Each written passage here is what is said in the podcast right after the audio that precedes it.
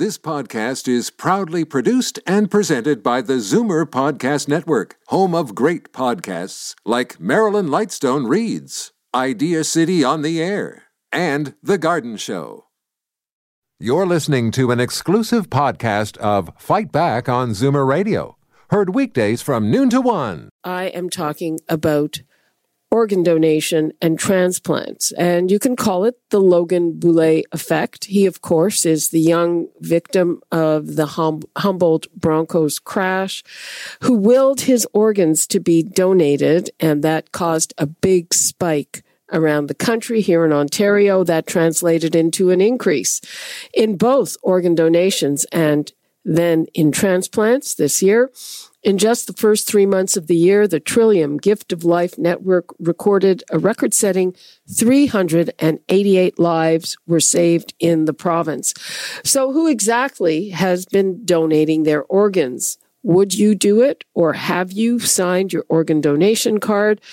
I want to hear from people. The number is to call 416-360-0740, toll-free 1-866-740-4740. And joining me now is Ronnie Gavsie, CEO of the Trillium Gift of Life Network. Hi, thanks for being with us. Good afternoon. Happy to be here. Okay, so what is the extent of the increase in people donating their organs?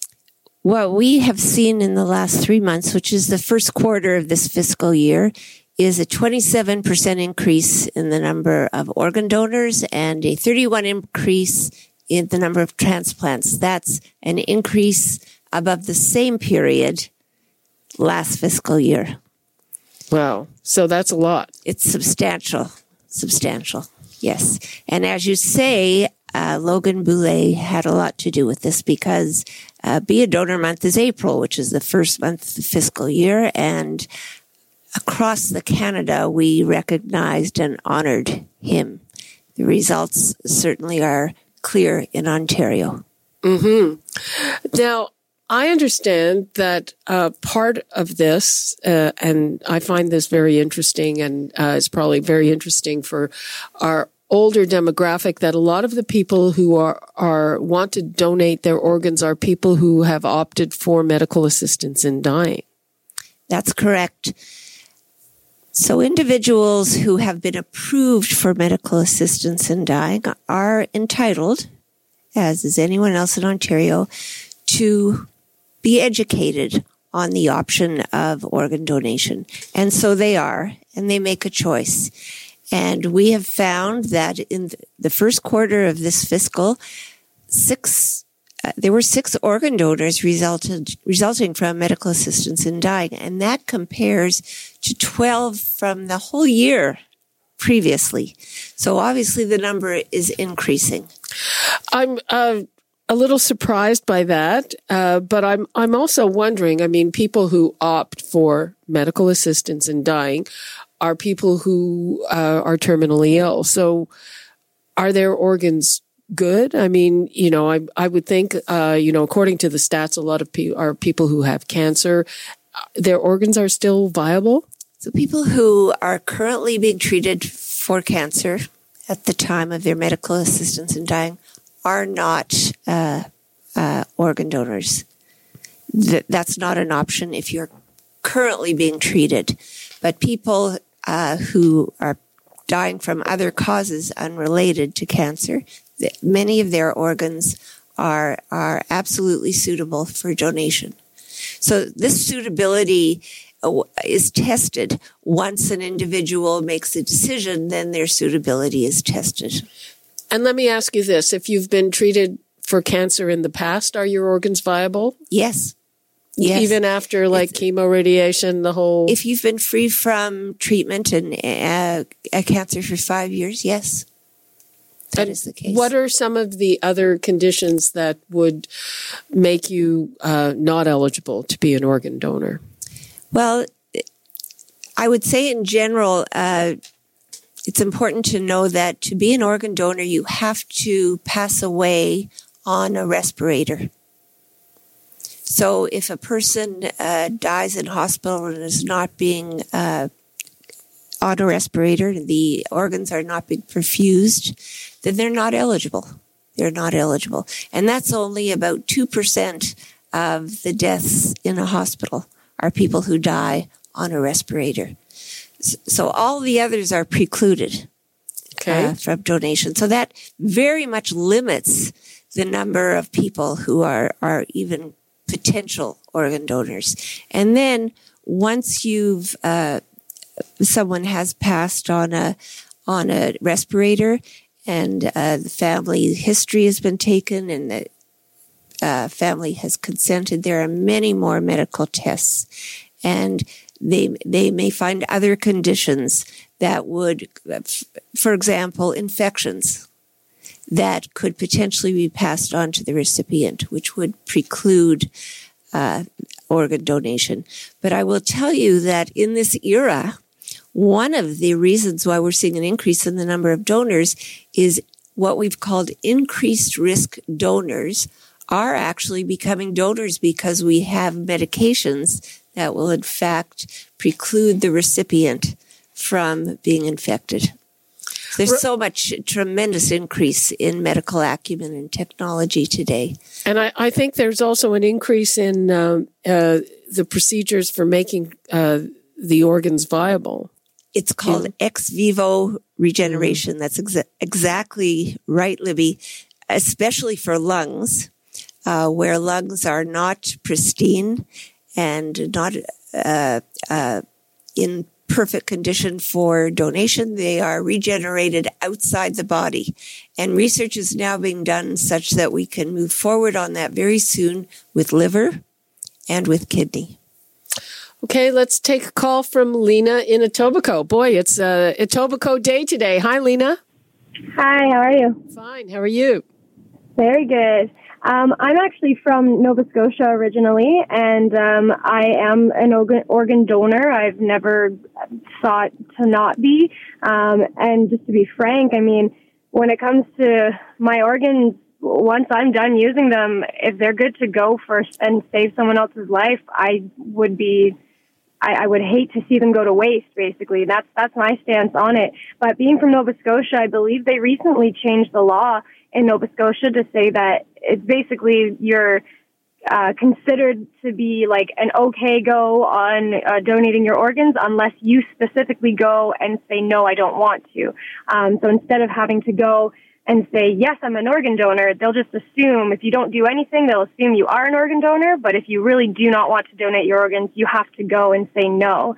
And I feel like that might even help to make it so that more people are organ donors, because if some people just don't bother to go out and sign the papers and do the things to say, yes, you can use my organs, they'll just automatically sort of use them, basically, in Nova Scotia, unless you specifically go out of your way. Yeah, it's negative option. Yeah, it was quite controversial. I remember I did a couple of interviews on that. So you think that's a good idea, Lena? I think it is. And because, I mean, maybe I'm just naive or something like that, but I just don't really see why anybody would say, no, don't use them, I'm dead, bury me with them. Like, I don't see why you need them anymore. If they're good to save someone's life, let that be, like, let it happen. Okay, Lena, thanks very much for that. Yeah, have a good day. Okay, do you agree with Lena that we should have a system, negative option? You're an organ donor unless you take the trouble to say, hey, no, I'm not. Or is that too aggressive? I mean, people got very upset about negative option when it came to their cable bills. I don't know about the organ donors. It does seem to be working in Nova Scotia, people. The numbers to call, 416-360-0740, toll free 1-866-740-4740. I'm here with Ronnie Gavsie. She's the CEO of the Trillium Gift of Life Network. We're talking about a big increase in organ donation and a big increase in transplants, which is the main thing. That's really the life-saving effort. And Ronnie Gavsie, what are the kinds of objections that people have now? Religious? Some people think their religion does not allow organ donation, and we can tell them that all the major religions say that organ donation is not only acceptable, it's obligatory. If you can save a life, that trumps all other traditions. I think it's important, though, to seek those words from your faith leader. And we work with many faith leaders of all diverse faiths on how to educate their congregations so that people will realize that religion is not a barrier. Okay, let's take a call from Sharif in Mississauga. Hi, Sharif. Hi, how are you? Fine, how are you? Good. Makes me feel so good. I'm an organ donor. I just spent recently for my driver license. And the young lady from Nova Scotia, it's so wonderful to hear that. To save somebody's life, if they can help people, my organs, they're healthy, I would even be happy when I'm dead that I help somebody else. That's a nice sentiment. Did you just become an organ donor, Sharif? Yes, I did. I turned 77, June 30. And I thought about that many times, about that thing. I thought about that. But this time I went and a lady asked me if I would like to be an organ donor. I said, with the pleasure. She laughed. She said, you have character. I said, look, if I can help somebody, why not? It's a lot of people, they're waiting for liver, for kidneys, for lungs, all kinds of stuff, for heart. If I can help, I would be grateful to do it. Okay, Sharif, thanks for that. You're very welcome. Bye. Bye. I guess that's the deal with a lot of people, that they're thinking about it, but they kind of don't get around to doing it. Procrastination is our biggest hurdle. It's really our biggest hurdle because, people are surveyed and 85% will say they totally support organ donation. And yet our registration rate is 34% in the province, 24% in Toronto. We need people to do what Sharif has done and just act. No more procrast. Don't put it off. I am here with Ronnie Gavsie, the CEO of the Trillium Gift of Life Network. We're talking about an increase in organ donations. We're talking with people about whether they would do it, whether it should be one of these opt-out processes, like in Nova Scotia, where you're an organ donor unless you tell the authorities you don't want to be. And we are going to go right to the phones. Let's go to Evie in Toronto. Hi, Evie. Hi. My sister, thank God, there was a donor and she got a liver transplant. It was about 6-7 years ago. Mm-hmm. And so I definitely feel that it should be, unless you say no, it should be that your organs are donated. I think that's a good idea.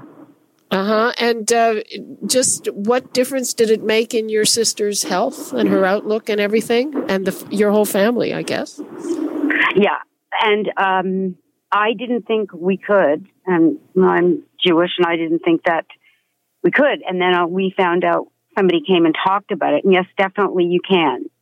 So I hope everybody will, think about it really deeply, because you never know. And when you find out there's someone, donating, it's life-changing.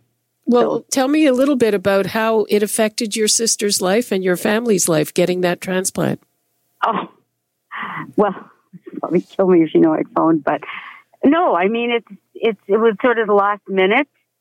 She was on, machines, and she needed the whole liver, not just a piece, so it's harder that way. Nobody was really a match, and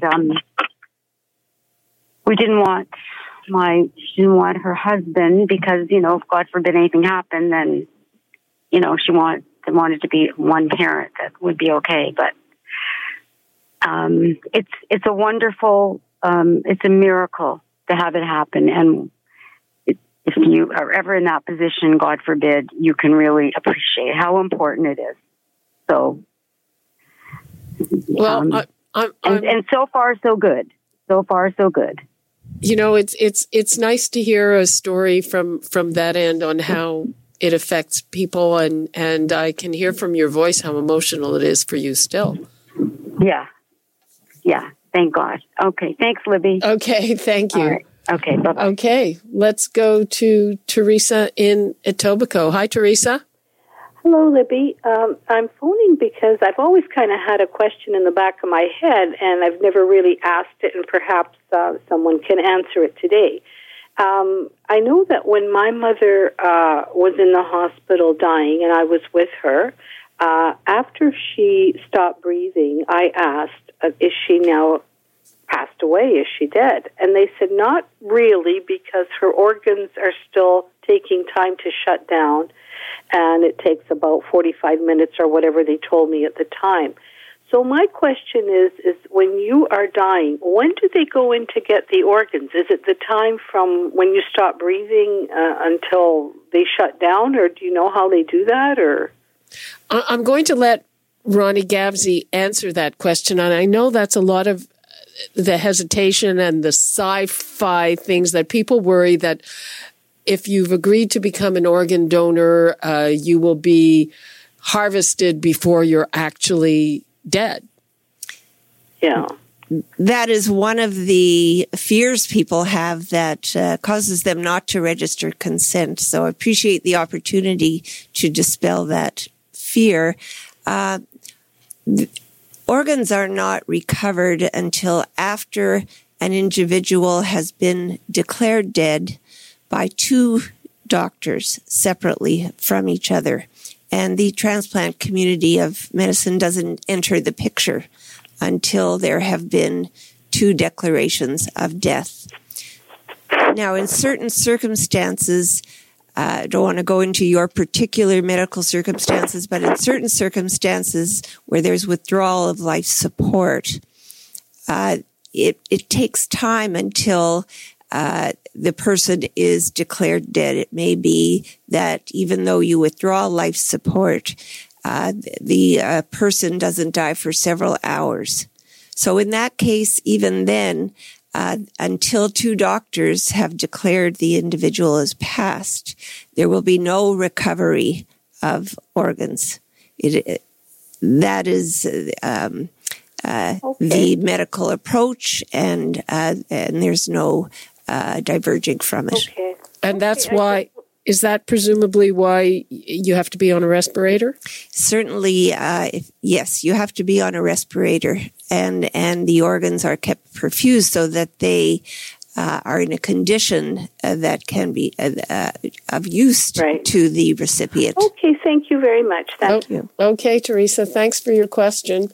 And Ronnie, I mean, it was very heartwarming to hear from a family member of somebody who received a transplant. It certainly was. It's an emotionally intense area for the family, for the donor family, the recipients, and for all who work in this area. And I want to say that there are over 1,600 people in the province today on the most medically urgent wait list for a life-saving transplant, and 397 of those people live in Toronto. I'm saying that because I want you to know this doesn't happen to somebody else. This happens to our family members. It can happen tomorrow, our friends, our neighbors, our colleagues, and it's happening right now. And the people on the wait list are listening to this, and it gives them hope when they hear these very positive stories and attitudes. Okay. Let's hear from Ed in Burlington. Hi, Ed. Hello. Yes, I have a question regarding once that the harvest of the organs is complete. What happens to the rest of the body? Can that be taken away? Can that be buried? Or is there any cost implication? There are no cost implications at all, and the body is returned to the family for whatever kinds of arrangements that family would make, even if the person were not a life-saving organ donor. So if, for example, the family tradition calls for an open casket, there will be an open casket. So there is no impact. If I want to donate further to a university, can that be done after? You can opt. When you register for consent, you'll see there is an option to donate for research. And is there any cost implication there? None at all. No? None. So it could be, my family doesn't have to pay anything for taking my... No. Okay. Well, thank you very much. Okay, thank you. All right, bye. We still have a few minutes. We're talking about organ donation and transplants. I'm here with Ronnie Gavsie. The numbers to call, 416-360-0740, toll free 1-866-740-4740. And Ronnie, there are some religious traditions that call for burial or funeral right after, within 24 hours. I'm assuming that the process of harvesting puts a delay in that. How do you deal with that? Recovery will prolong the time, and if your traditions are to bury within 24 hours, that time frame cannot likely be met. But your religious leader will tell you or tell the family that prolonging for another few hours is an obligation when it can save the life of another. So there are many religious traditions that can be dealt with and respected, and still organ donation can carry on, and your faith leader will guide you. Mm-hmm. So basically your advice to people is to go to talk to their priest or imam or rabbi. Yes, and we have talked to them, and they then talk to their congregations and encourage organ donation. Okay, let's hear from Bob in Orangeville. Hi, Bob. Yeah, how you doing? Yeah, I'm an organ donor. I gave it to my daughter, a kidney, about 5 years ago. Oh, wow, great. Tell us... And now she's getting back to where she's going to need... help again, but I done my thing and I'm proud of it. So was that a difficult decision for you? Not whatsoever, no. No, I would have given my kidney to anybody. I think it's a great thing to do. If you've got a kidney that, I had two good ones, so, I was 69, I'm 75, and I do not have any health problems whatsoever. And how did your daughter feel about your donation? Oh, just a minute. She thought that was great. Yeah. And did it improve? How much did it improve her health? Oh, it increased her health substantially for up to about 4.5 years, and then she started to. It started to fail to a point on her, but she's back on dialysis twice a week now. But I just want to tell people, by all means, it's a great thing. Okay, thanks. It doesn't hurt your health. It didn't do anything to me. I was out, actually back to work in 2 weeks. That's good to hear, Bob. Thanks so much for that. Okay. I just wanted to tell everybody. Okay, thanks for that. And I think people have a concern about that. And I know that with kidneys, there's another option when family members are not a match, is that, you donate your kidney to somebody and then it gets sort of paid forward. It's called the Kidney Paired Donation Program. It's kind of like a domino game where two people come in. Perhaps it's a husband who needs a kidney. His wife is not a match. They come in together and the wife will match someone else, donate a kidney, and someone else will give a kidney to her husband. It's a game of dominoes that saves many, many lives. Well, speaking of kidney transplants, our police chief had one. That's right. And I think his wife was the donor. Exactly.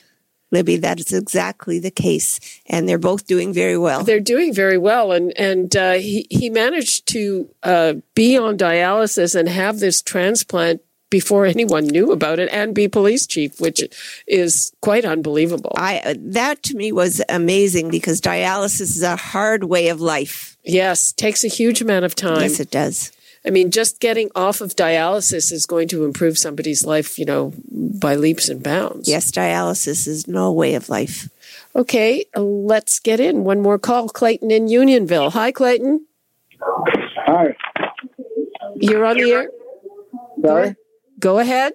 Okay, my question is, I'm an organ donor, but how is this information communicated to the organization? Sorry? I am an organ donor, but if I were to pass away, how is this information communicated to the people that I'm an organ donor? Okay, Clayton, thanks. I'm going to let Ronnie respond to that. Clayton, when you register consent, your registration is kept in what's called the Registered Persons Database inside the Ministry of Health. And when someone passes and Trillium is notified, we take the OHIP number, go to the Registered Persons Database, and find out if that person has registered. And then, of course, we can approach the family armed with that information, and the family will most likely consent to their loved one's wishes. So the information that you are registered is kept, and we would find it out. And it's interesting, a lot of families say that it eases their grief to know that their loved one who died is helping other people, sometimes quite a few other people. Absolutely. And, you know, you can understand why recipients would be grateful, of course. They have a new life. But when donor families come into my office to say thank you, I'm overwhelmed. And they do. We're basically out of time, Ronnie. What do you want to tell people about registering? How do you do it? And just to wrap things up. It takes only 2 minutes. Go to Be a Donor, all one word, beadonor.ca with your OHIP number, and you will be able to register in less than 2 minutes. You can also register at any Service Ontario office, or when you receive your photo health card or driver's license renewal, there will be a form with it that you can fill out and send in. Please do it now. Talk to your family now. We don't want a tragedy to inspire people to register. We want to do it now. Okay.